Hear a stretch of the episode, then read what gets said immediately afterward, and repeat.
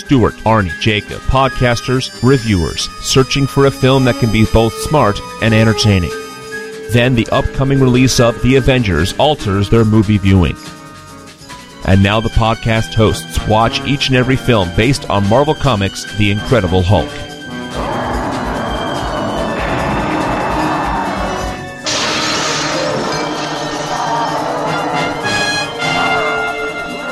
They're watching all Marvel movies and reviewing each at NowPlayingPodcast.com. Mr. McGee, don't make me angry. You wouldn't like me when I'm angry.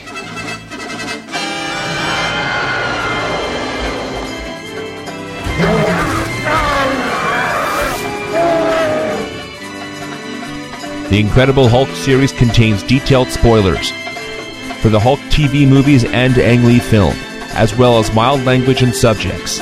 Listener discretion is advised for the conversation that dwells within.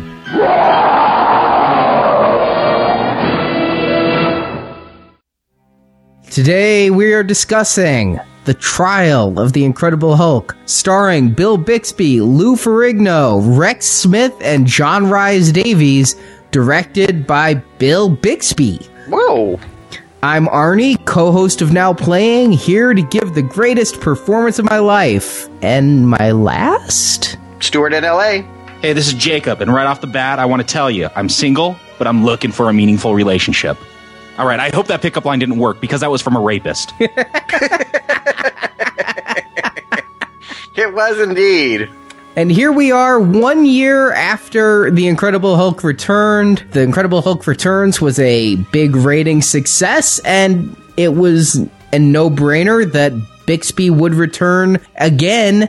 This time, the trial of the Incredible Hulk. I remember the TV ads for this. I remember seeing Ferrigno tearing up a jury box. I was big into LA Law around this time. So this was the Hulk meets LA Law in my mind. I was all for it. And I remember reading in Starlog. I was reading Starlog quite a bit. There were some rumors going around that this would be the trial over the death of Elaina Marks. Obviously, that was what you said Bixby had wanted to put a button on the whole series with. It had to be, right? If you're going to put him in court, it has to be for the thing that he's been on the run for. You're not wrong to assume that I did too. And I remember this one as well. I don't think I watched it, but I remember seeing ads on TV. Unlike the last movie, this was on my radar, even though I wasn't a fan. And once again, I don't remember this at all. you, know, there was a time where my parents did the whole no TV thing, and it was right around the early 90s. So that might be why, but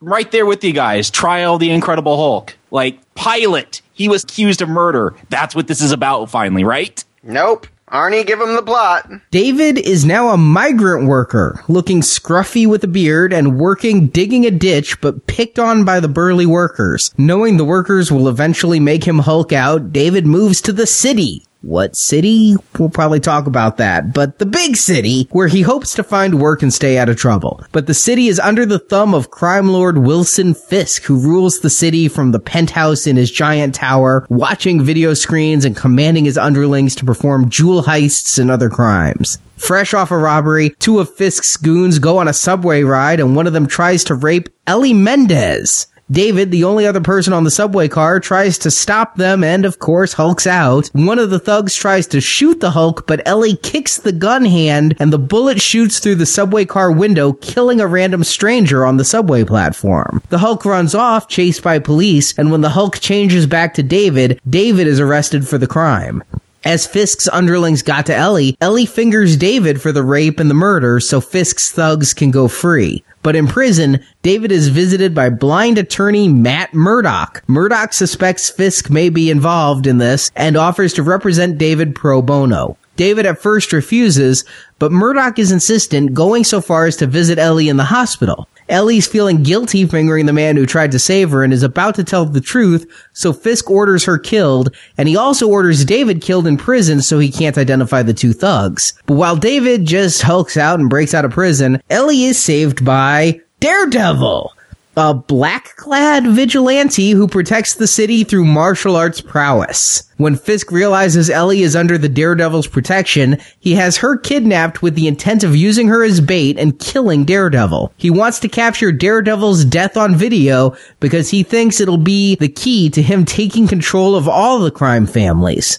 But when he finds Ellie is kidnapped and David has broken out of prison, Daredevil goes to David's apartment where he finds the scientist about to skip town. Daredevil reveals himself to David and tells how when he was a boy, he was covered in toxic waste that took his sight, but it gave him superhuman reflexes and other senses, such as being able to read written words on paper by feeling the ink raised on the paper. His father was a boxer killed by mobsters, so Matt tried to fight crime as an attorney, but with corrupt cops and corrupt judges, Murdock's efforts were stymied, and when lone good cop Al Tendelli says in a press conference that the city needs a vigilante to stop crime the cops can't, Matt takes on the mantle of Daredevil. So for years, Tendelli has worked with Daredevil, though Tendelli does not know the masked man's true identity. When David finds out Ellie is kidnapped, he agrees to help Matt, and when Tendelli finds that Ellie is being kept in an old movie house, Daredevil goes to rescue her. But it's a trap. Tendelli calls back and leaves a message it could be a trap, so David goes to help, but when David arrives, he finds Daredevil being beaten senseless. Kingpin has rigged the place with bright lights and loud noise, and the noise throws off Daredevil's super hearing sense. So David hulks out and rescues Daredevil, and Daredevil then feels Hulk's face as he transforms back into Banner, and now Matt knows David's secret as well. Fisk believes Daredevil dead and presents his video resume to the crime bosses, and meanwhile he orders Ellie to be killed,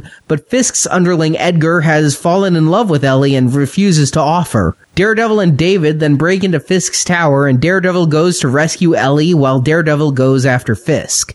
Edgar helps David free Ellie while Daredevil beats up some thugs and crime bosses, but at the last minute, Edgar helps Fisk escape in a flying pontoon boat or something. And with Ellie safe and the Kingpin having escaped, David once again picks up his backpack and leaves town to the Lonely Man score. So that is the trial of the Incredible Hulk. And right away, I noticed finally things are a little bit mixed up we don't have the TV series opening credits. Instead, Bixby, our director this time, decides that instead of the opening narration people have heard for over a decade, now they need to hear him tell his own story. And it's metaphorical. He's behind the director's chair, too. This is him, what, finally having control? Is it his project at this point? He didn't write it, but I'm wondering, is this the kind of Hulk storyline he'd always wanted to do? At this point, he's very much in the lead of the Hulk. Also, by this point, he was a pretty much established TV director. He directed one episode of the Hulk years ago, but he'd been directing since the courtship of Eddie's father in the early 70s. He'd done a number of episodes of Sledgehammer, a show that I loved in the late 80s couple of the episodes of Ferris Bueller, the TV series. He'd done a lot of directing, but this was the first time that he directed a TV movie. Although, if you read some of the behind the scenes material, it said he basically directed Incredible Hulk Returns. He just had a mouth box in the director's chair. No, he's gotten better. Right from the get go, I actually feel like this is a better told story. I actually feel a little bit better this time. Not a whole lot, because I know Lou's going to pop up here in a minute. But I'll take what I can get. Any improvement over that last one, I'm game. Odin! I liked the new opening here. I liked the first person narration. It gave it a different taste.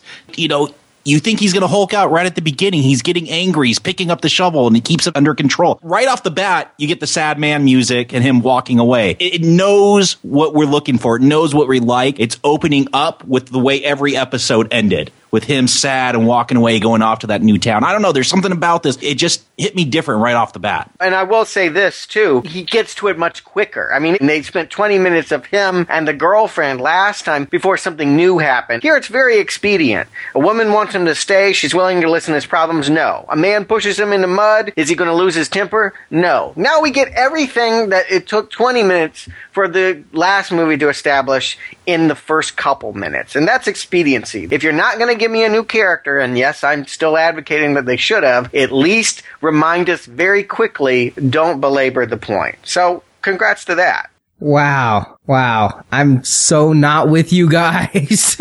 I'm looking at where we start this off. At this point, Banner's been the Hulk for 12 years. And I find it pathetic that he's still working as a migrant worker at his age. He's grown a beard and there's a lot of gray in it and he's past his prime. I don't know why the other guys are picking on him. It makes no sense. And after 12 years, he can't control his temper so much that he's gonna grab a shovel and try to beat another guy for pushing him in some water. After 12 years of trying to repress his anger, you'd think he'd be a little better at it. Yeah, I believe that's the point I made last time. Yes. Yeah, I think Arnie just grabbed a hammer and summoned Thor Stuart uh, because you're making all the points that Stuart made on the last show. I don't understand what's going on. You're exactly where I was last time, Arnie. But the puzzlement I'm having is at least this is better this time. Maybe my whole disposition is happier because we're actually filming in a new place. He's going to the city, and as you pointed out, we don't know what city that is. I'm pretty sure it's Toronto, but I know for sure we're not in sunny California anymore, and it's all the difference. Vancouver, actually. Nah, nah, Canada. Okay. no palm trees, no Jack McGee, no sun. This feels darker. They're going for something, dare I say, grittier, eh, at least a little bit more tonally in sync with the tragic story they've been trying to tell. There's nobody going to pop up in a blonde wig and run down the beach, you know, lightening up or ruining the mood. You say darker. I say cheaper. I thought they went to Vancouver because they weren't being given any money. This thing has a bad look to it to me the whole way through any worse than any other of these TV shows yeah. we've done, really. I mean, any of the Corman films, it's pretty on par as far as I'm concerned. Yeah. It's probably, I guess, on par with the Corman films, but you compare this to, say, the last movie. Yeah. I think this one looks cheaper, and it, for some reason, it looks a million times worse than the series did. I mean, in the series, the Hulk got to go to Times Square and all over the place. Here, he's just in this nameless city, and really, the city should have been New York. This should be New York. We're getting Daredevil in this. We know from when we visited Ben Affleck, Daredevil cannot be separated from Hell's Kitchen. Those two are tied together. So when he says he's going to the city and I know there's Daredevil, I'm thinking they mean New York. Yeah, I think they would like for you to make that mistake, but it's definitely not. And they're not trying to say that it is New York, but it might be Gotham City here. I mean, keep in mind this movie is debuting about a month before Tim Burton's Batman was hitting screen screens. They knew that, and I think that they were aligning their property to be more in keeping with that adult take on a comic book. They knew that they didn't have to be so silly anymore, that they could up their game. You say cheaper, I just say more serious, a more stark tone. I'm just going to say it. I'm kind of getting Dolph Punisher vibe from mm. this. And that's not a bad thing. As long as Dolph doesn't show up, that's not a bad thing in my book. no, no, you're right. I enjoyed the gritty B vibe of that. And maybe it helps that we have his cop girlfriend here, too. Nancy Everhard, repeat from Punisher. She's playing Christa, Matt Murdock's girlfriend. Yes, she actually lived through doing Punisher, Dolph, and this movie in the span of a year. Both on the Corman lot. Probably within a week of each other, honestly.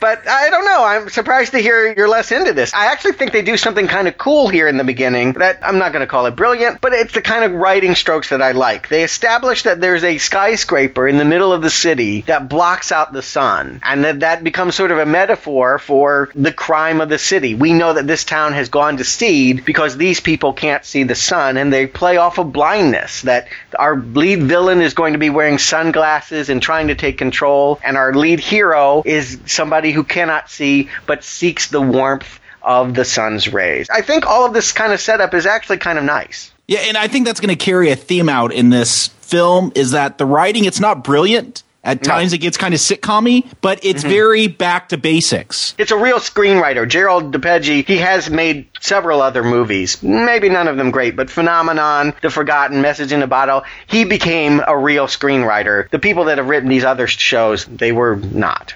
Yes, it very much feels like the fundamentals are here. At least whoever wrote this, they've been through screenwriting 101. Whereas some of these other ones we watched recently, I don't know what they were going off of. Agreed. Well, in Screenwriting 101, did they watch Beverly Hills Cop 2? I haven't watched Beverly Hills Cop 2. Careful, Jacob. You're asking for a series. I don't know if you want it. You, the newbie, huh? Noted. But this opening scene where they have Wilson Fisk's goons doing a jewel heist, I mean, all we need is Brigitte Nielsen and we have Beverly Hills Cop 2's opening. All right. You know, this is maybe hitting a sore spot with me and bosses, but you ever have a micromanager? they are the worst kind of boss. And I'm going to take a minute here to speak to Mr. Wilson Fisk directly back it off. If you want to control everything, you don't have your people plant cameras over everything they're doing and then instruct them on how to break the glass and crack the safe and do all of that. No one will work for you. Everyone will hate you. This is exactly the kind of boss nobody will like. Terrible planning on Wilson Fisk's plan to try and orchestrate a jewelry heist and then not let the crooks he hires do their job. But it works. Yes, the heist goes off, but it does create a domino effect that actually brings down the whole empire.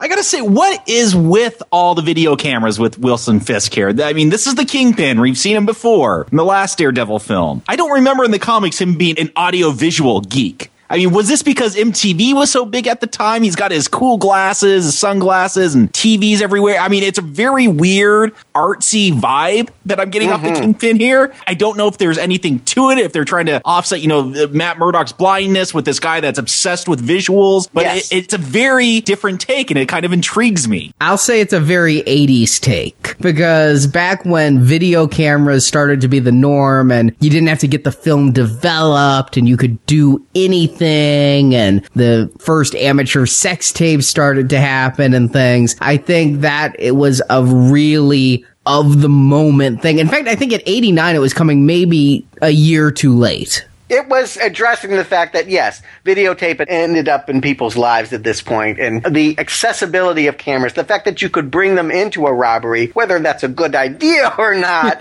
still debatable. That would have been seemed very, very fresh. I think that yes, it's acknowledging the fact that video was king in 1989, and yes, I think you're right too. It completes the metaphor that here's a villain that wants to see everything fighting a hero that can see nothing. Well, all right, I didn't see that metaphor, but the Kingpin, as shown here, they never call him the Kingpin, Wilson Fisk, is living a fantasy land where he's like the movie director of the city because the whole thing is all about movies and he's editing the videos. It's not just the cameras. He is obsessed with video and portrayal and telling people you're going to play this role in our drama. Mm-hmm. He is a director.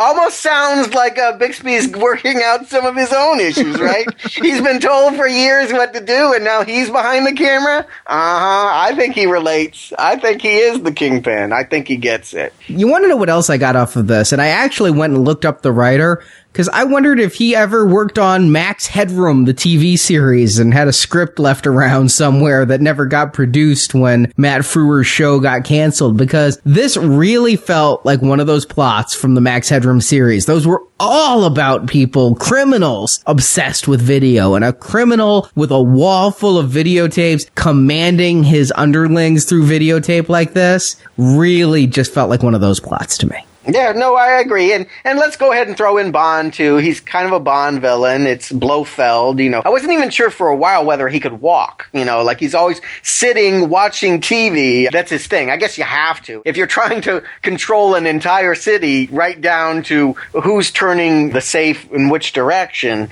I guess you do spend a lot of time on your ass watching TV. But it's a familiar concept made high tech 80s here. And you know what? I'm going to say it right now. I think it's better than what Michael Clarke Duncan got to do. And not for any fault of that actor. It's just I never understood what he was about. And here, at least, I get the villain. I'm kind of the opposite. I don't get his thing except villainy for villainy's sake. He's a very cartoonish villain. This is a comic book. Yes, he is cartoonish. I think that that is the correct choice.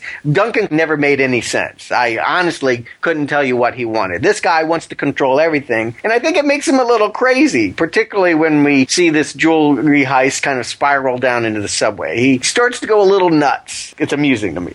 Yeah, I'm gonna say Clarke as the kingpin, physically imposing, but it, it's the writer's fault. They didn't give him anything to do. No. Here with Davies, this is a crazy, crazy kingpin. Like, so not the comic book at all. But he's so out there and so weird. He feels very comic booky to me. Eh, there's so much attitude in him. Just this weird video fetish that I enjoy it, that I like it, that however weird it may be, they're doing something with him. He's not just standing around flexing his muscles like Clarke did in Ben Affleck's Daredevil. And let's talk about the casting here. John Rhys Davies. I was so excited when this came on TV because this aired in May of 89 and what we're showing during the commercials here, but trailers for Indiana Jones and the Last Crusade where Sallah made his return. I was a big Indy fan. I knew John Rhys Davies and to see him in this gave me a little bit of happy. Yeah, he's a known quantity here. I guess he's no doll man, but yeah, it's nice to see someone that I would actually pay to see in a real movie theater. Here. We're actually getting closer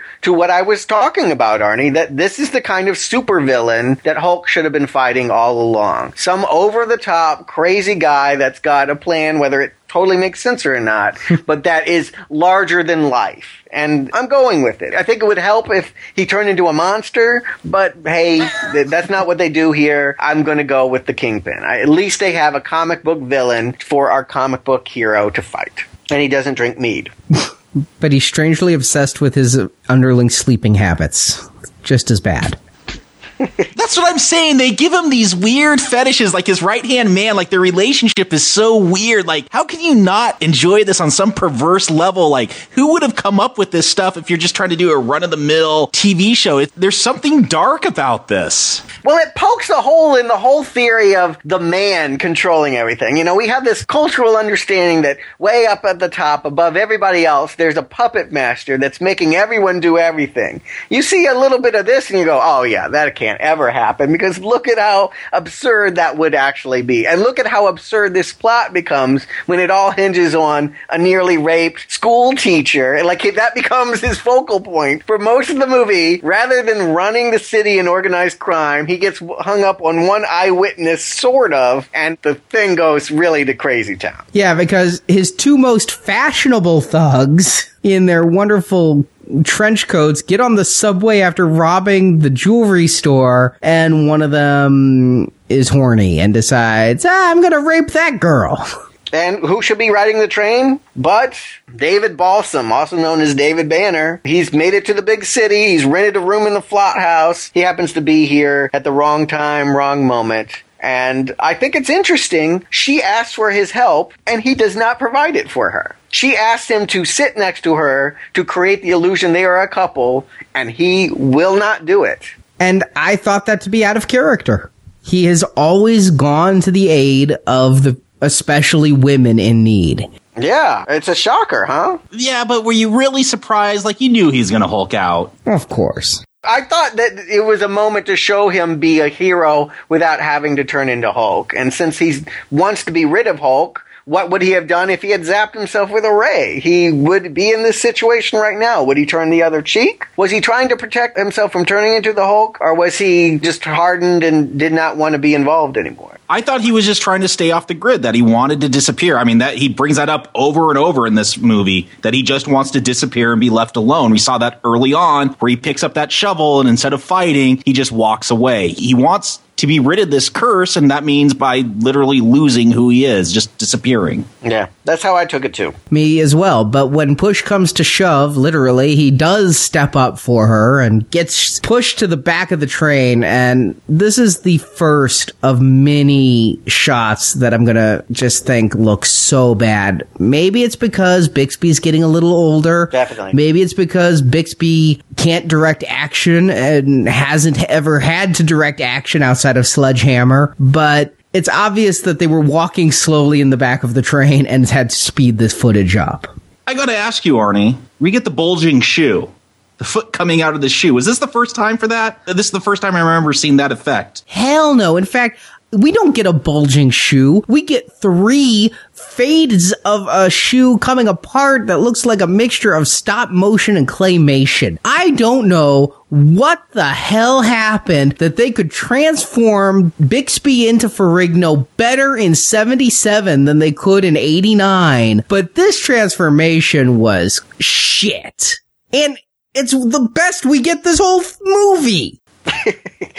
also, where's Hulk's beard? I mean, they give David a beard. There is no reason to think Hulk wouldn't have a beard. In the comic, they gave Hulk a beard when Banner had a beard. Could they not tape the facial hair on Ferrigno? This Stuart. You're not the comic book person. Was that even a concern to you? because, because oh. I, I feel like Artie, I get what you're saying. I just feel like we're veering off into who would fight against Superman and the Hulk. Like I feel like we're going that territory, talking about the Hulk's beard. Okay, understand though that I've been watching an episode of the Hulk every day for the past month for the Venganza Media Gazette, and in the past they tried to keep verisimilitude between David's state and Hulk's state. There's an episode where David can't walk. Okay, he loses use of his legs when Hulk powers on, Hulk can't walk and Hulk doesn't know what to do about that. The Hulk's confused why he can't walk. It would make sense that Hulk would have a beard because they made such a point in the series to maintain this consistency. It bothers me that they didn't here. It also bothers me that when Hulk is running away from the subway train, not only didn't they bother to take out Lou's hearing aid, but they didn't even paint the ear green.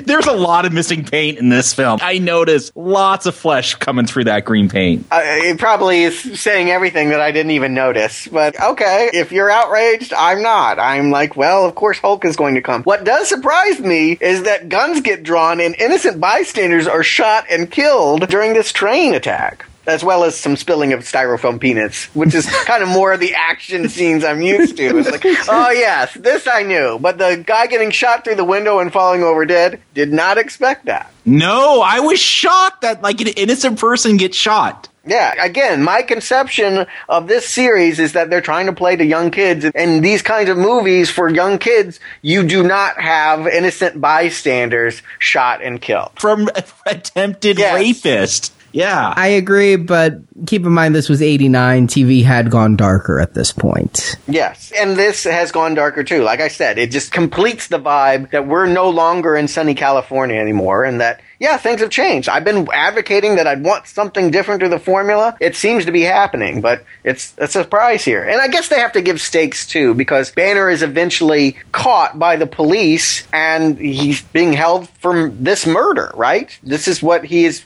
going to go to trial for the death of these people. Yeah, um, murder and attempted rape because Ellie got a concussion. He thinks he's just in holding until Ellie wakes up and will finger the real people, but because Fisk is the kingpin of crime, no, she's saying Banner did it, which he finds out when blind attorney Matt Murdock shows up to take his case. like the pacing, I knew that they'd got to get these two together. It feels much more natural to have him going up a crime he didn't commit and having Matt Murdock believe him and not know the story, but going to help him than it did for some old student to break into his laboratory with a grappling hook and show him his new Viking pet. I'm liking this setup a whole lot better. I'm with you, Stuart. This seems much more of a natural flow. It just seems like good storytelling. Not phenomenal, not great, Right. But good fundamental storytelling. Yes, competence is what I'm celebrating here because we haven't had it. You know what? The story is structured competently, but I'm not finding myself very entertained by it yet. I'm feeling that yes,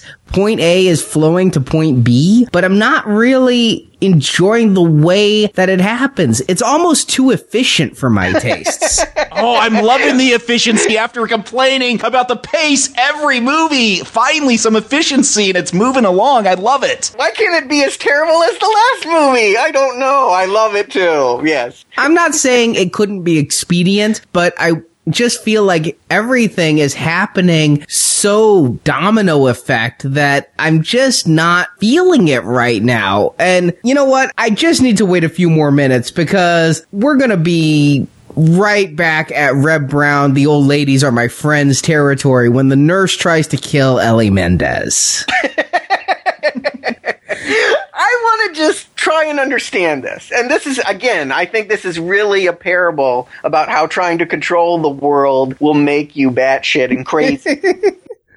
but this woman did not witness the jewelry heist. She was not there. She didn't know anything. She cannot link these people to that jewelry heist. They're supposed to scatter, but they stay together, take a public train, and then try to rape a woman. And this is the victim of that.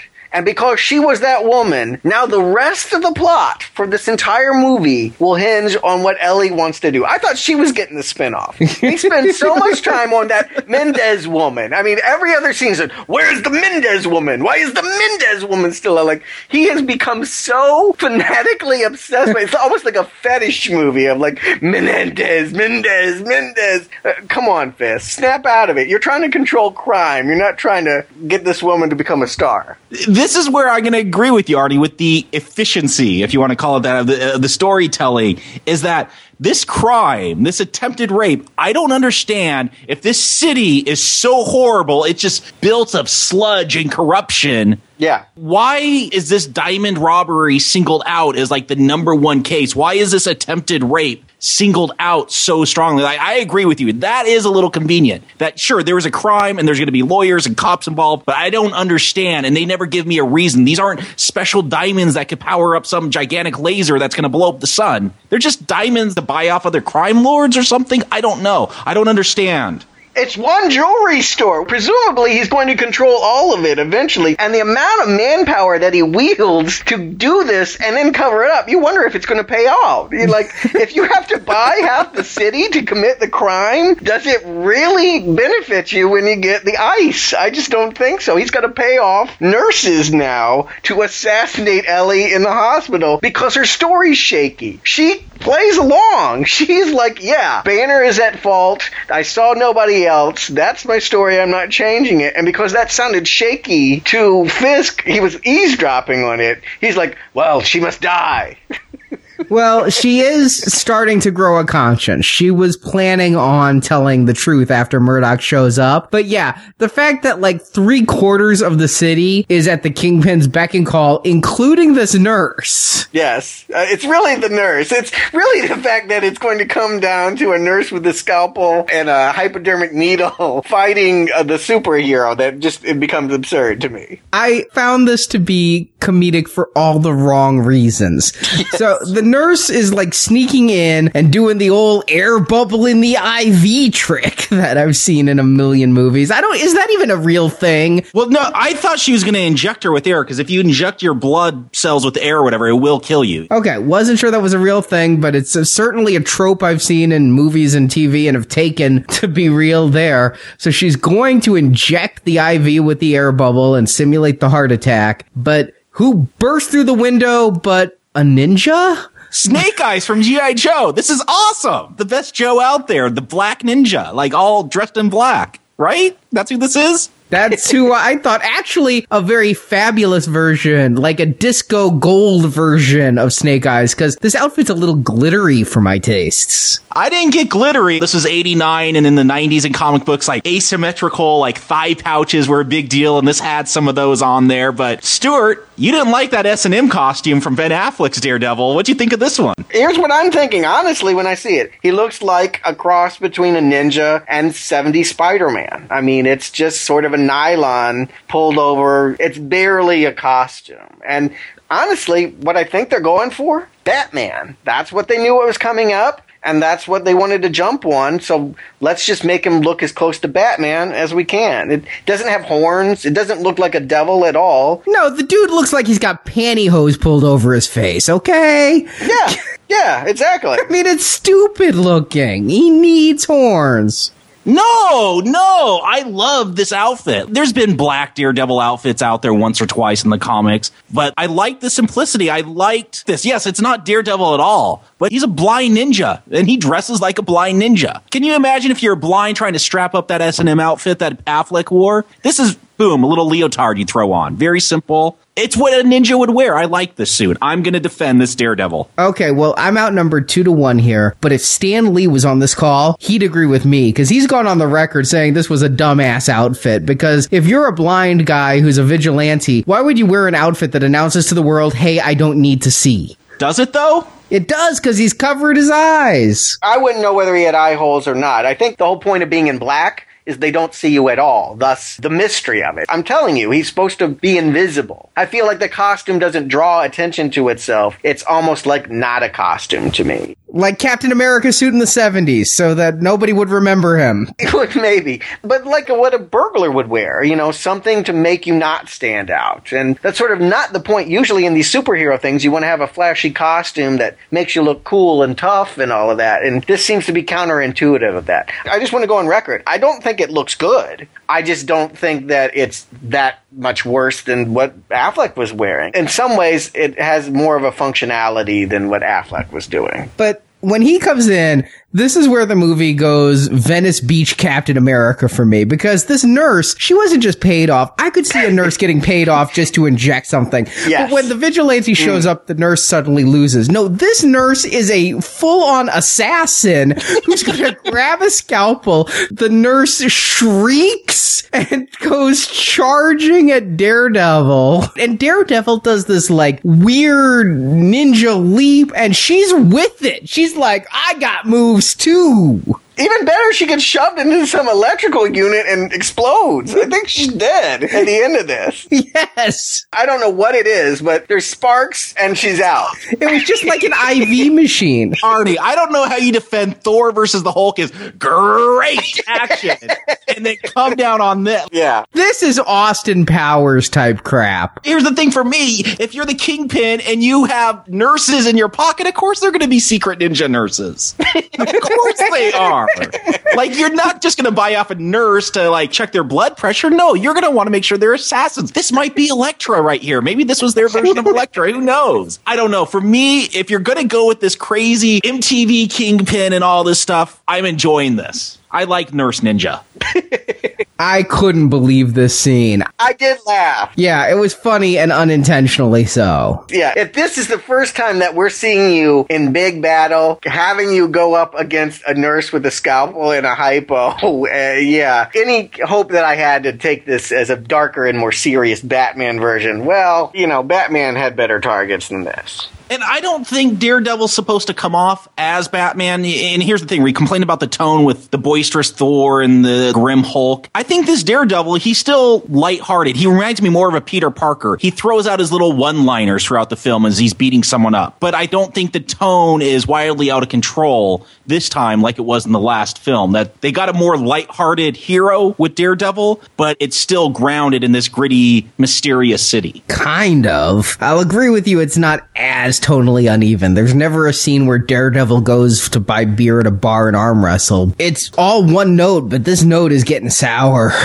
because now the Kingpin, because Daredevil showed up once, thinks that this Mendez woman is the key to it all. Yes, more about her. You know, like, yeah, he's going to send to kidnap her. Now, Daredevil likes her, so this is the bait that he's always needed because no other victim he could pick, it would matter. The Mendez woman is the irresistible lure, the Vicki Vale. And for the next like 15 minutes of this movie is just a bunch of craziness with like characters are introduced. We're introduced to Al Tendolli, who I thought was like a military general. I thought they were going to that Hulk versus the army plot that Jacob talked about because he walks in, but no, it's just a really fancy police uniform and he's trying to get David Belson to talk in jail. Meanwhile, we get scene after scene of Mendez. It should have been Christa. I want to say right now, they established early that Murdock has this flirtatious relationship with someone that he's partnered with at his law office. It should have been Christa. If they had had a woman that he really cared about, as opposed to a unknown woman school teacher that is not important to this plot at all, that does not know anything about Kingpin or his plans and dreams. I just feel like, wow, this thing has gone crazy with Kingpin trying to obsess for it. You know who I have real sympathy for is Edgar. It's like, I can't imagine trying to work for a man and please a man who has this kind of crazy domination scheme. And he's always like, take her alive, no kill her, no take her alive, kill her in 24 hours, and then do it yourself you know, I'm like, all these demands, really. And then, you know, anything you do is going to be watched and scrutinized on video anyway. I mean, just forget about it, Edgar. Just quit and. And I'm wondering during all of this, I'm trying to keep up with who's coming, who's going, who's Edgar. And I'm back where like Stuart was in the pilot. I'm like, Hulk board, where Hulk? Finally, we get a Hulk scene and it's a damn dream sequence. this scene is crazy though. this is movie called The Trial of the Incredible Hulk. We finally get to the trial they've been talking about, and it's a freaking dream. It's infuriating. I wanted to tear up the room. Oh, come on. You guys didn't know this was a dream right off the bat? No, it was infuriating to me because I could tell it was a dream. And not only that, they cut away from it to have a commercial, cut back into it, and then reveal it was a dream. Like they extend this. It's a lie. It's a lie because they told us that Hulk was going to go on trial, and then we find out that actually Hulk is never going to go on trial. And that's a pisser. And you know what else I don't like? I'm on record saying how much I hate the dream sequence fake out. I, I just hate it. But I don't even know when this dream sequence starts because this whole thing starts with Matt and his girlfriend partner talking to David in a holding cell. Then it cuts to the trial and they're yelling at him. Answer the question!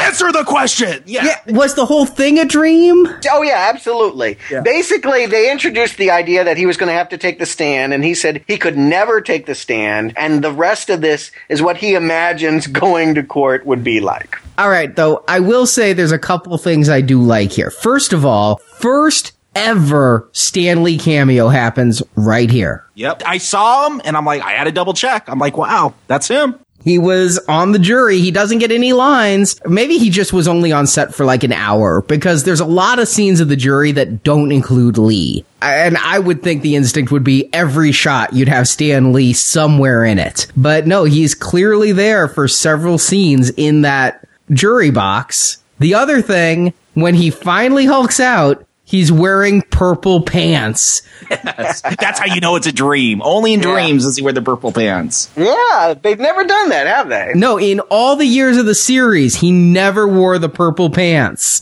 This is our only time to see Lou in the purple. I kind of enjoyed that. I agree with you. It's, it's something I recognize. I don't think I realized watching the scene what you're saying of saying, ah, he's last in the pants. But when I saw him in this moment, it is how I always visualized him from comic books. I just like how out of control he is in this dream sequence. There's a s- point where Murdock like tries to stop him with his cane, and the Hulk takes it and snaps it, and then gets really pissed off that it broke so easy. Like it's just it's a, a weird, trippy dream. Like the things he gets upset over. It's like this damn cane. This is not made in America. Look at this poor craftsmanship. Like it's crazy stuff. There's not much that doesn't piss Banner off at this point. I feel like he's gotten worse. Like age, I guess it's maybe it's just what happens to all of us when we get old. But he's becoming a bitter old man. And he starts to kill one of the guards. And I'm like, that doesn't even fit for a dream. Again, maybe Banner's really paranoid about what the Hulk would do. If like one of Fisk's people had been there, that would be one thing. But when he starts choking that guard, Yeah, he knocks one out of a glass window, and it gets very violent at the end there. But this is all for nothing. I mean, I've always understood and enjoyed, I want to stress, I've always enjoyed the Hulk out scenes when he gets to break stuff. It's a very primal, basic need that we just like to see things get busted up. Even when we know that they're props that are made to do that, there's just something satisfying about watching him tear shit up and break and bend metal that we couldn't do ourselves. That's why we want to see Hulk. But who isn't pissed when you realize it didn't happen? And more to the point, this scene announces there's no real point for Hulk in this story at all. He won't do anything throughout this entire movie that matters. I know. And I'm starting to Hulk out. Now I know why you're upset, Arnie, because it's not a Hulk movie, and I think that's why maybe I'm enjoying it because it's not a Hulk movie. Yeah, my skin's getting a little green. My eyes are white, and I hear that sound. And that's something else that they don't even get right. Whenever David Banner goes wide eyed in this, they've introduced a new synth 80s score that just doesn't fit. It takes away from it when David opens his eyes and you don't hear that sound of the transformation. Arnie, I didn't notice any of this stuff. I think it's because you're such a fan of the TV show. No, no, no. What I'm appreciating by having this conversation is to realize all the triggers that make a fan excited of the stuff. Because me, my eyes glaze over. I'm like, ah, he's going to do his thing again. But I get it. You want to see these same things again and again. That to you brands it as this is Hulk. And when they don't do it, it feels sloppy or it feels disappointing. Am I also the only one who noticed that Hulk was wearing slippers when he was tearing up the jury box? Yes, you were the only one. Yes. Was even did they have buddies on them? but this is all setting up because Fisk, of course, has people in prison and they get David's cellmate to try to kill David. I love that scene, by the way. They have this whole thing passing a shank. The only purpose to pass a shank like that is so that it is anonymous when the person gets killed. If you pass a shank into a room where there is only one other person and they shank the other person, there's no mystery about who killed the man. we, it's the bunkmate. We got it. So, whatever. I mean, these guys have never been to prison. What's worse is the bunkmate gets the shank, gets in bed, and I'm like, is he really going to get to stab Banner? Is Banner going to Hulk out well wounded? No, in a scene out of the Three Stooges, Banner just happens to sit up at the moment the shank goes through the mattress, gets caught there. The bunkmate's freaking out trying to hide the shank. Banner's oblivious. My eyes are white and my skin's going green and my shoes are starting to tear. More to the point, later, this whole dream sequence that takes forever, he could be shanking him all night long. He, he's not even doing. He's asleep. I'm like, talk about a missed opportunity. Whoa. It's all clumsy. And I think we're saying the same thing, Arnie, here, is every time that the story is trying to bring in Hulk and Banner, it's failing. This is not the trial of the Incredible Hulk in any way. It should have been called Incredible Hulk Gets a Lawyer. That's really what it's about. When it drove home is after the dream sequence, Banner goes and I'm like, oh my god, we're getting two Hulk outs in a row. Admittedly, one was a dream, but now he's hulking out for real. We see the contact lenses. And then it cuts to the bunkmate waking up as we off screen have Foley sound effects of the Hulk rampaging. We don't see Lou. We don't see clothes hair. What is up with this budget that they can't afford a freaking shirt to tear? No, we're just gonna have it all off screen and then see the bunkmate go, ooh, the bar's bent. This is crap. You don't have to show everything. I mean, Uh, yeah, come Arnie, on. No, so Stuart, back me up. You just said we like to see Hulk tear shit up. Let's see Hulk tear shit up in prison. Yes, that would have been fun, but at the same time, like I said, given that the previous scene, the big breakup scene, was a dream sequence, that was literally the moment where I realized Hulk doesn't matter here, and that I should be paying attention to what they're really trying to do here. Daredevil. And that's kind of where I put my energies. From the rest of the movie, I ignored that Bill Bixby and Lou Ferrigno were in it. Well, that's good because so did the writers. But at this point, I'll agree with you. If I could go with this Daredevil the way I went with Thor, I might be on board. But this Murdock is just really driving me nuts. I wish that Daredevil had been exciting. I wish that Daredevil had even been syndicated 80s television exciting. He is. Come on. When, when he's saying, be very good, read a book, come on. like, I'm tuning into that show every Friday night. That's a very noisy knife. Yes, I love that stuff. I mean, he's Peter Parker as Daredevil, throwing out those little quips. I like that he's lighthearted, but he's still gritty enough to be in this city that they're portraying. I think they're close. I actually think this Daredevil, if it had been standalone, would be only second to maybe Doctor Strange and being a successful carry on of a hero. I feel like the problem is that they worked so hard to get Banner and the Mendez woman into this. They're not the story they want to tell, but I like this guy. The suit's problematic, sure, but I actually think he could have worked. He's better than Reb Brown. I definitely think he's better than Ben Affleck. Oh, you guys are just on crack. No. He is not better than Ben Affleck. Rex Smith is terrible. He does not look tough. He does not look blind. He does not sell me on his character at all. And I looked this guy up. He's best known as the guy who got to star in 13 episodes of Street Hawk, the motorcycle cop show before it was canceled. This guy could not have carried this Daredevil successfully. You know what it was? He's eight years early to the game, but he reminded me so much of that syndicated superhero show, Nightman. And that's a terrible, terrible show. I think you're wrong. I think for 80s television, he's at least as good as Manimal. I mean, I feel like this is the kind of guy that they get. He's got a bland charisma. I totally buy him as a lawyer, and I totally buy this whole setup that they have here. I feel like it's actually fairly faithful, yeah? They don't get to show us like they did in the Affleck movie, but his backstory is identical. They've really kept it close to what it's supposed to be.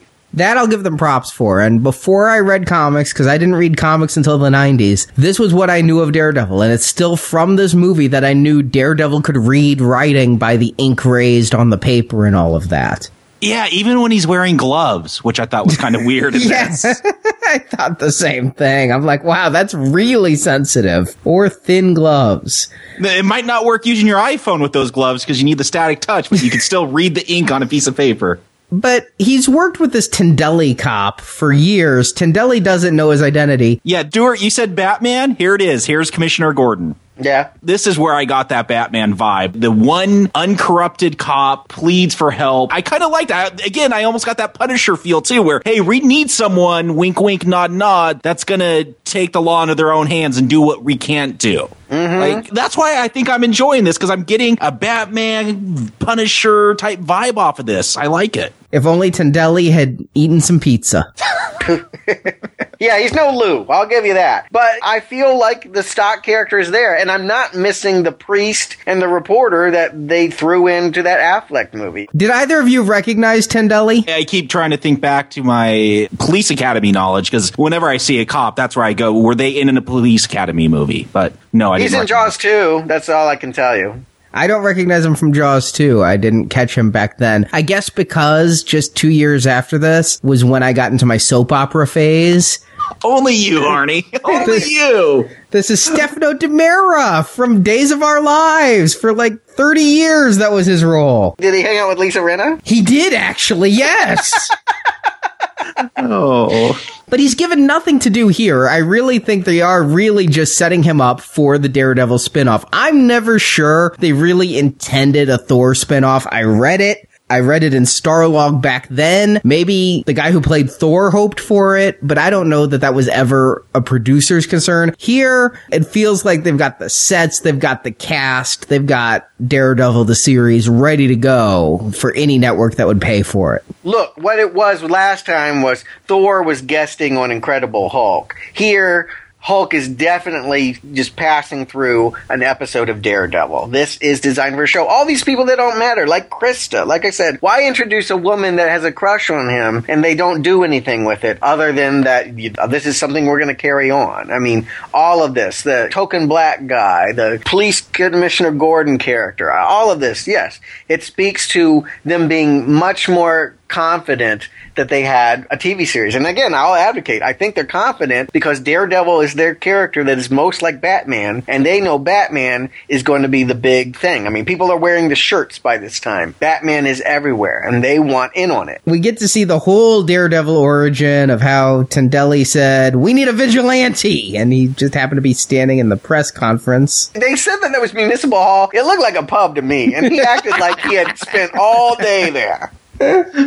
I just want to know where's the Mendez woman? That's what I'm caring about. What's going on with her? She's at the theater. with David Bowie and the Spiders from Mars. What is this? I don't get it. They went to the theater where the Spiders on Mars premiered or was filmed or something. I'm expecting to see a cool web or at least a Spider-Man joke. It's a bunch of scaffolding. Look, they ran out of money. They're like, let's just shoot it in a movie studio and we'll have the action here. I mean, they literally at this point don't have anything better than to shoot on the very soundstage that they don't have a set for. I think that explains the Hulk's break out of prison scene as well. but yeah, Daredevil goes and they flash lights and noise at him because we all know when making a movie, the best thing you can do is overlight and have lots of noise. But it serves to kick Daredevil's ass. It's just so strange. They're playing some kind of like New York no wave atonal music. Like it's this weird music video that they're making. And I'm digging the style and the attitude of this that we're not just going to blind him with like white noise or something. It's going to be some crazy experimental alternative band because grunge is about to break or something. I love this scene. I will give you this. I love how John Rhys Davies looks in the scene because he's got his glasses on, he's backlit. I just love the way he looks. And yeah, it is really music video. I expect like Ratt to come out and the crazy cobweb lady. Ratt that with two T's, the musical group. But the Yes. kids today, they don't know what that is. They think he meant Chuck E. Cheese is coming out. But David shows up trying to help him. And all right, David sees Daredevil getting beat up. He can't open the door. And so he hulks out. And you mentioned last podcast, Stuart, that Hulk always seems to come out when David's bitch slapped. Yeah. Here, he's just pissed off that the door's locked. Hey, when he first hulked out is over a flat tire in the rain. I, I don't think this is unprecedented. Look, I don't like this device. I don't like the fact that when the writers decide they need Hulk, they're going to give an arbitrary reason for David to get mad when he's got plenty in life to be mad about. If I were David, I'd be mad all the time. I'd be mad I'm in this movie. I'd be mad about Thor in the last movie. I'd be mad all the time. I would never not be Hulk because I'd be so pissed with how my life had gone. Hulk finally does something. He saves Daredevil's ass. Yes. And Daredevil takes a photograph of his face. I guess that's what he wants to call it. It's kind of a homage to Lionel Richie Hello. And now he knows that Hulk and Banner are the same. Yeah, I'm kind of perplexed. As much as this movie has been about Ellie, the Hulk saves Daredevil, lets everyone else go. Okay. I guess we still need Daredevil alive for that future TV show. Ellie, ah, we can take her or leave her. Yeah, he ought to be mad about how much this guy in a nylon suit has been taking his movie away from him. You'd think that he would be happy that Daredevil was out of the picture. I gotta say, there's something that I do like. There's a kernel of storytelling that they start to do with Banner and Matt Murdock and this whole radiation thing, and it's not executed very well. I get that, but I like that they kind of have this connection. They've both been affected by radiation, and he's gonna look at Murdock's eyes and see if he could see if there's a way to fix it. And it's not a very convincing. He kind of just makes him tilt his head up into the light and is like, "Nope, nothing I can do for you." But I liked that they start building this relationship over. They're both radiated superheroes. Like it's a very bromance comic book thing to do. Like we're brothers because we've both been exposed to deadly radiation. Yeah, they're trying their best to bring in these shadings. I always give screenwriters props when they can find these little devices. Daredevil's infrared is actually infragreen. They're trying to say the last thing he saw splashed with toxic waste was green and the contrasting of the green. I mean, they try. They try all these little tricks to make them seem like, yeah, brothers from another mother. But I think Arnie's going to cite this as a criticism. I'm just going to point it out as the way it is. Daredevil is just inherently more interesting than Hulk is. I don't care about Hulk. Every time Hulk is here, I want him gone because he's not serving the plot. For me, I came to see Trial of the Incredible Hulk, not Daredevil's tryouts for a series, and I'm a big green rage monster. And now we get to just see David nursemaid Daredevil back to health, and he's like, I can fix your body, but I can't fix your spirits. David ought to be damn ashamed of this. He's been spending how many years running away from the beast and trying to eradicate it, and now he's going to tear Daredevil. He should keep putting on the nylons and going out there and fighting crime. He's not a crime fighter. He's a coward. He is not a coward. He's always helped the people in need, including Mendez. No, he did not sit next to her. He wouldn't even get up and move one seat over. That man is lazy. But here, I thought that he was subscribing to your philosophy, Stuart, because he goes, I've denied my gifts for too long. I'm like, is he finally saying the Hulk is a gift? Oh no, he means his knowledge of medicine. I know. That's what I mean. Just what a hypocrite. I mean, like, it's furious. I want Bixby off the screen at this point. Who can get well with someone like that standing over you? Meanwhile, Wilson Fisk has decided, eh, we'll just edit this Daredevil video. He looks dead enough. It's my video resume. I love this. Maybe we can cut in some Duran Duran and Cyndi Lauper and no one will notice that Hulk thing running in and ruining our shot. You know, this is what's wrong with the millennial generation. They don't believe in resumes. They want video resumes. And Kingpin started it, so he needs his ass kicked just for that. But they do make a point I want to draw out here. There's still some debate about where we are at and is this New York? No, he's inviting all the gangsters from around the country, including LA, New York, and Chicago. So we know it's not one of the three big cities. but it's apparently the States, which I didn't get. no, I didn't get it either. I really thought Tendolli was a step away from a Mountie. But yes, he brings all these crime lords and gives them the diamonds as a bribe, gift. I don't know. I love the one who just pours the diamonds in his pocket, though. Again, are these special diamonds that will help him build a magical laser, or are these just regular diamonds? Because, yeah, there's a lot of them. It's a whole champagne glass full, but if you're a crime boss, doesn't seem like that much of a payoff. I don't know. Maybe I'm just underestimating the cost of diamonds these days. Really, they weren't that big of diamonds. You know, if they, they were maybe quarter carat to fill that many in a glass, those are cheap. I mean, if I was one of those crime lords, I'd be pissed. I'd rather have one giant diamond than a pocket full of junk. Look, a real criminal doesn't break into a jewelry store. He uses the jewelry store as a front for his real crime operations. I mean, these people are small potatoes pretending to be big, but that's what makes Kingpin here so charming is that he is trying to be the biggest soul control, the head of the octopus is what he's auditioning to be. He just ends up like a fool flailing in his own excrement. it's hilarious. Not as hilarious as the fight scenes coming up. True. Intermission. Daredevil zip lines to the building. And I'll admit, this was when I first thought Nightman because this is some of the worst blue screen ever. Or at least this podcast. No. I mean, I'm never going to say ever again because the journey I've taken with Marvel. Arnie, I just don't get you. I mean, you said we got to judge these as TV movies. I just feel you're holding this one to such higher standards than the rest. This is a TV movie. I don't know what you're getting so upset about, except that it's not a Hulk film. The giant penis in Doctor Strange looked better than this. Oh, the penis is awesome. We're not going to knock that penis. I thought that was awesome. But yeah, that had some atmosphere. Here, it just kind of looks a hair better than Adam West Batman. I mean, it's not good. I'll give you that. But to me, it's no worse than Thor's battles. I think it's worse than Thor's battles. I think it's worse than 60s Batman because they're trying to do more and failing. No, I don't know that they're that more ambitious, but splitting hairs here, uh, the climax is not very good. And, alright, I got a lot of problems with this climax.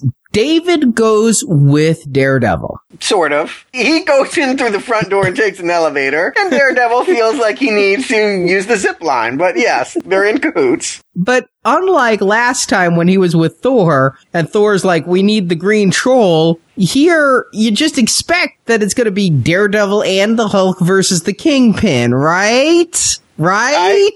I, I right? I I was stunned that Bixby's big fight involves what was it? Uh, like a potted plant yes. and a pillow. really? A potted plant and pillow fight is what this has been building. Did Lou just like not want to work? I'm convinced they had Lou for maybe a day and a half. I am really turning green because David never gets angry. This whole ending, no. everything goes David's way, and we never see the Hulk. Yeah. What the hell? Meanwhile, Daredevil goes off for some poorly choreographed fights and goes up against the Kingpin who escapes. Well, they had to do that because he's going to be our villain in the series. What they didn't have to do is put him in that duck boat.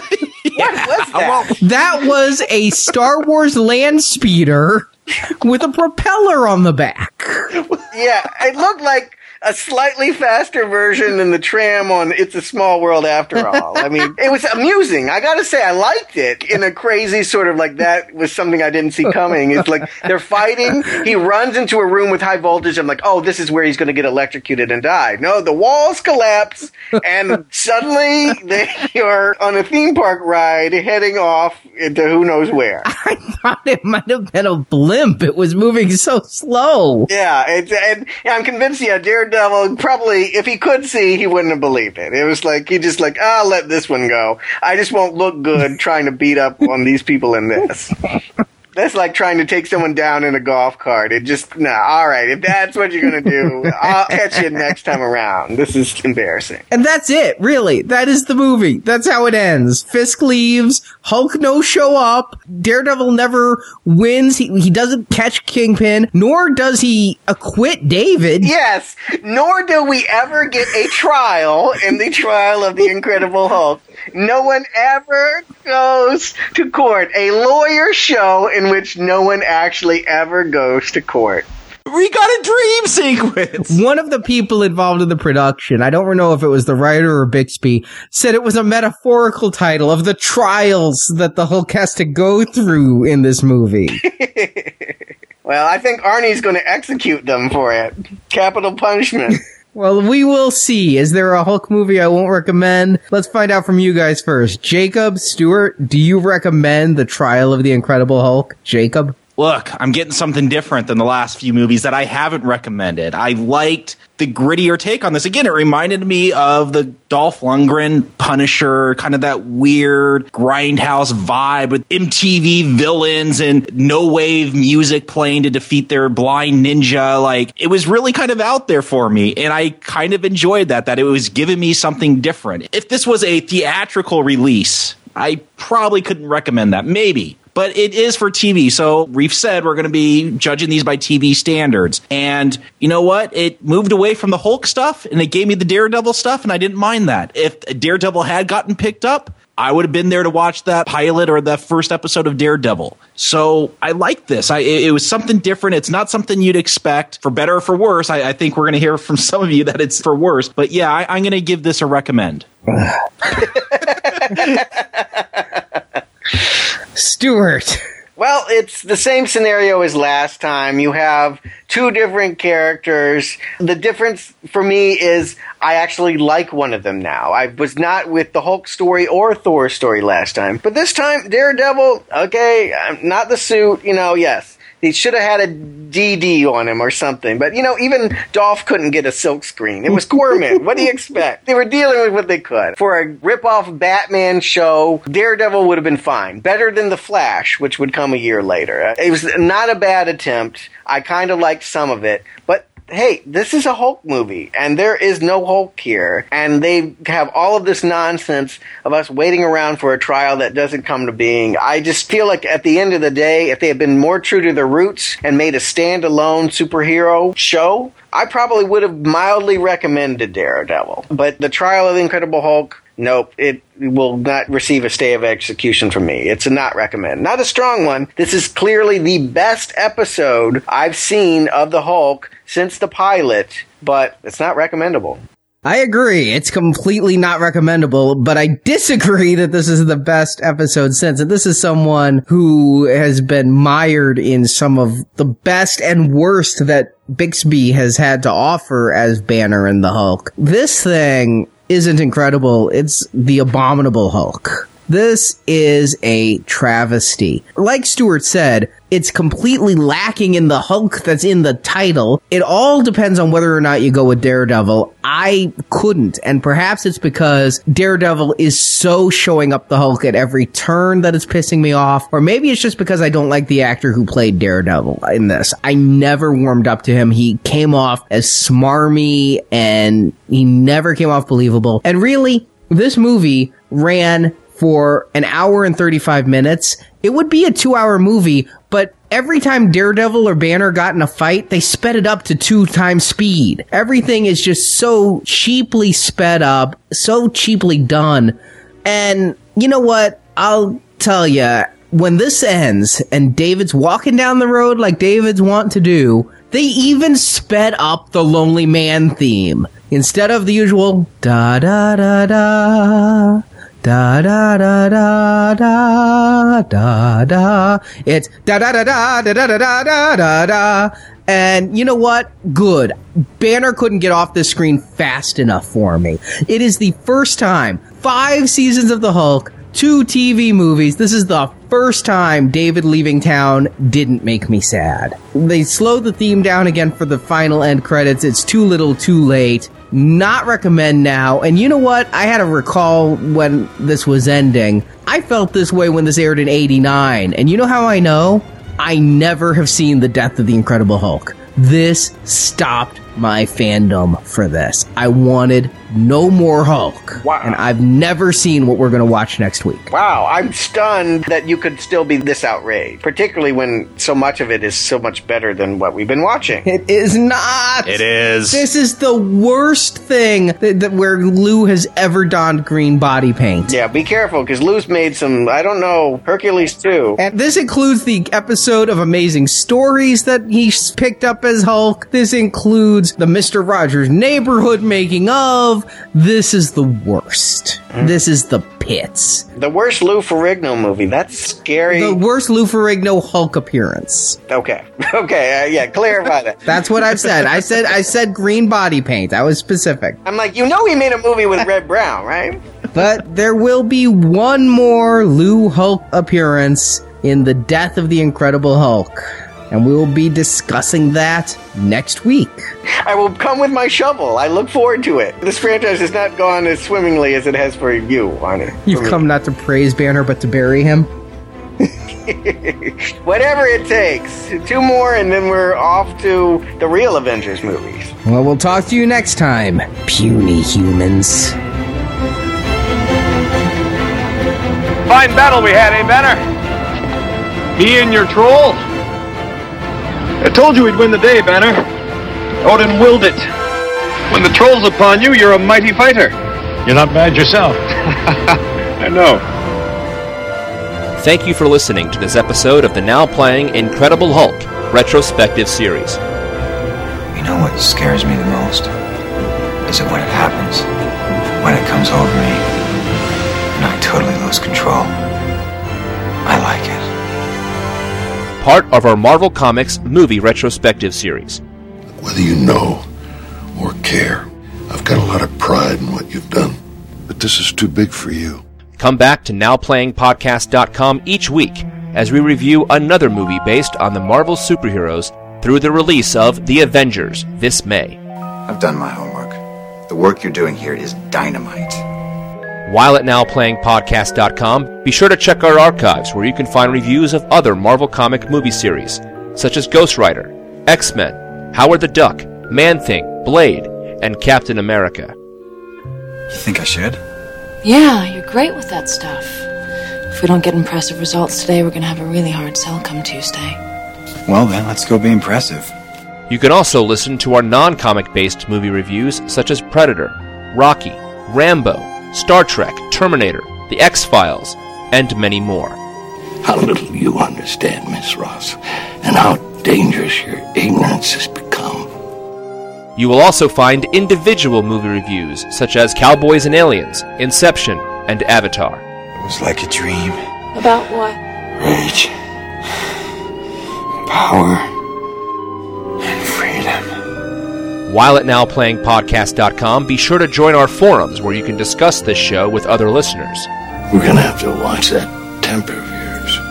You know, my mother always used to tell me getting angry doesn't help.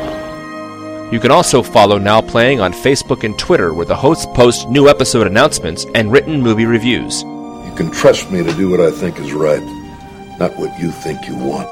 The links to our social media pages can be found at NowPlayingPodcast.com. Let's go. I'll go. You just watch me go. Support from listeners like you help keep Now Playing operating. You cannot imagine the unbearable finality of it. What can I do? You can find a link to donate using PayPal at the bottom of our website, nowplayingpodcast.com. Come on, Bruce. Let's see what you got. You think you can live with it? Take it. Take it all. You can also show your love of Now Playing Podcast by shopping in our store, where you can buy panties, t-shirts, coffee mugs, calendars, teddy bears, and much more. You see, I can partake with the essences of all things. Do you really believe that I am separate from you? Now Playing's Incredible Hulk retrospective series is edited by Arnie. You poor soul. I guess we've all got our crosses to carry. Now Playing credit narration by Brock. This will be the greatest performance of your life. and the last. Now Playing is not affiliated with Marvel Enterprises, Universal Studios, or Image Entertainment.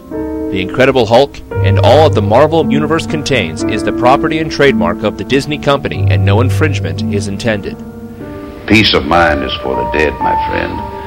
I guarantee. The opinions expressed on Now Playing are those of the individual hosts and may not reflect the opinion of Venganza Media Incorporated. Think of all the harm they've done to you, to me, to humanity. Now Playing is a Venganza Media production, copyright 2012, all rights reserved. I suppose I'm leaving now. Good guess. We've caused enough trouble. Call me when there is war to wage, demons to fight. Farewell. Farewell.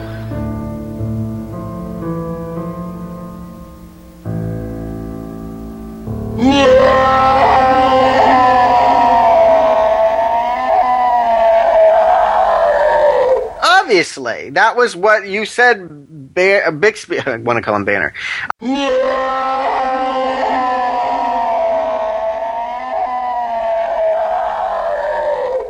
Superhuman reflexes and other senses, such as being able to read written words on.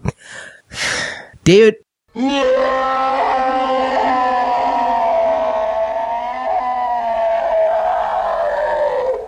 Batman is going to be the big thing. I mean, people are wearing the shirts by this time. Batman is everywhere, and they want in on it. My girlfriend had the retainer. That a Batman retainer, like you put in your mouth? I kid you not, like an orthodontist Batman retainer. wow, I. It was purple with a bat symbol, and that was before the movie came out. Anyway, I made my point. Yes. Yeah.